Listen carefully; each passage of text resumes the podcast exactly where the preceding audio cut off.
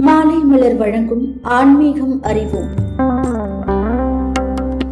நம் கஷ்டங்களையும் வினைகளையும் தீர்த்து வைப்பவர் விநாயக பெருமாள். அதனால்தான் விநாயகரை வினை தீர்ப்பவர் என்கிறோம்.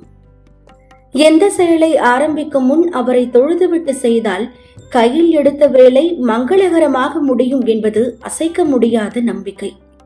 தொடங்கும் ஒவ்வொரு செயலுக்கும் இவருக்கே முதல் வழிபாடு. என்ற மரபு பல காலமாக உள்ளது.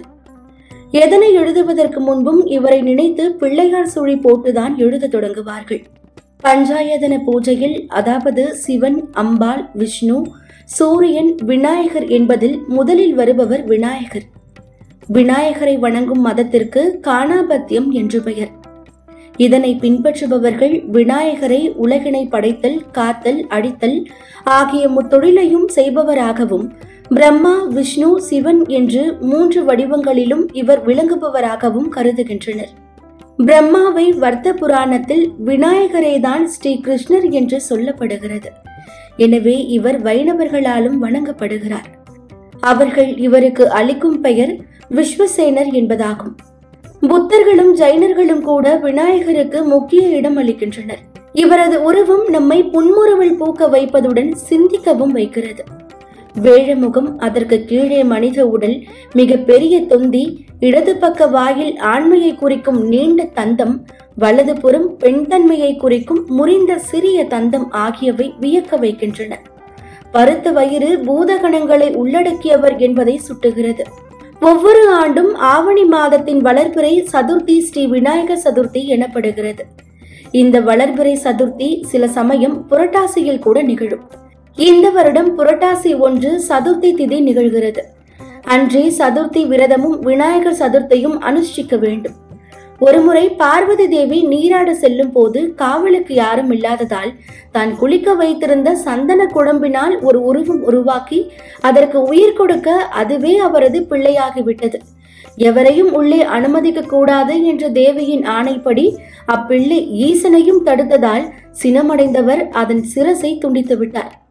அதை கண்ட தேவி கடும் கோபமுற்று காலியாக மாறி எல்லாவற்றையும் அடிக்கலானார்.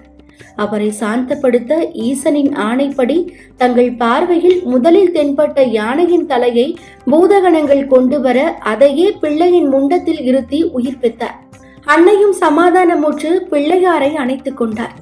இந்நிகழ்வு நடந்த தினமே பாத்திரபத வளர்ப்பிறை சதுர்த்தியாகி அவரது ஜெயந்தி விழாவாக கொண்டாடப்படுகிறது.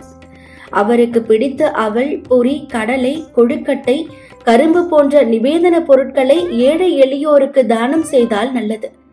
விநாயகர் சதுர்த்தி அன்று அதிகாலையிலேயே எழுந்து நற்சிந்தனையோடு நன்னீரில் குளித்து பூஜைக்கு வேண்டிய பொருட்களை சேகரிக்க வேண்டும். களிமண்ணில் செய்த பிள்ளையாரை பல்வேறு விதமான இலைகள் பூக்களில் அருகம்புள்ளையும் இரண்டு இரண்டாக சேர்த்து பூஜைக்கு எடுத்து வைத்துக் கொள்ளலாம். வீடுகளில் பிள்ளையார் அகவல் காப்பு புராணம் போன்றவற்றை படித்து வரலாம்.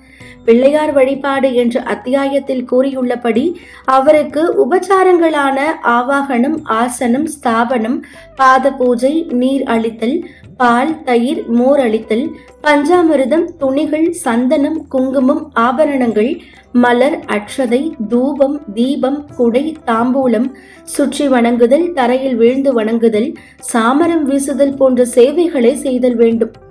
வீட்டில் இதுபோல் செய்ய முடியாதவர்கள் கோவில் சென்று சிறப்பாக சேவை செய்தல் பாடல் கேட்டல் காப்பு அகவல் படிப்பதும் நல்ல பயன் தரும்.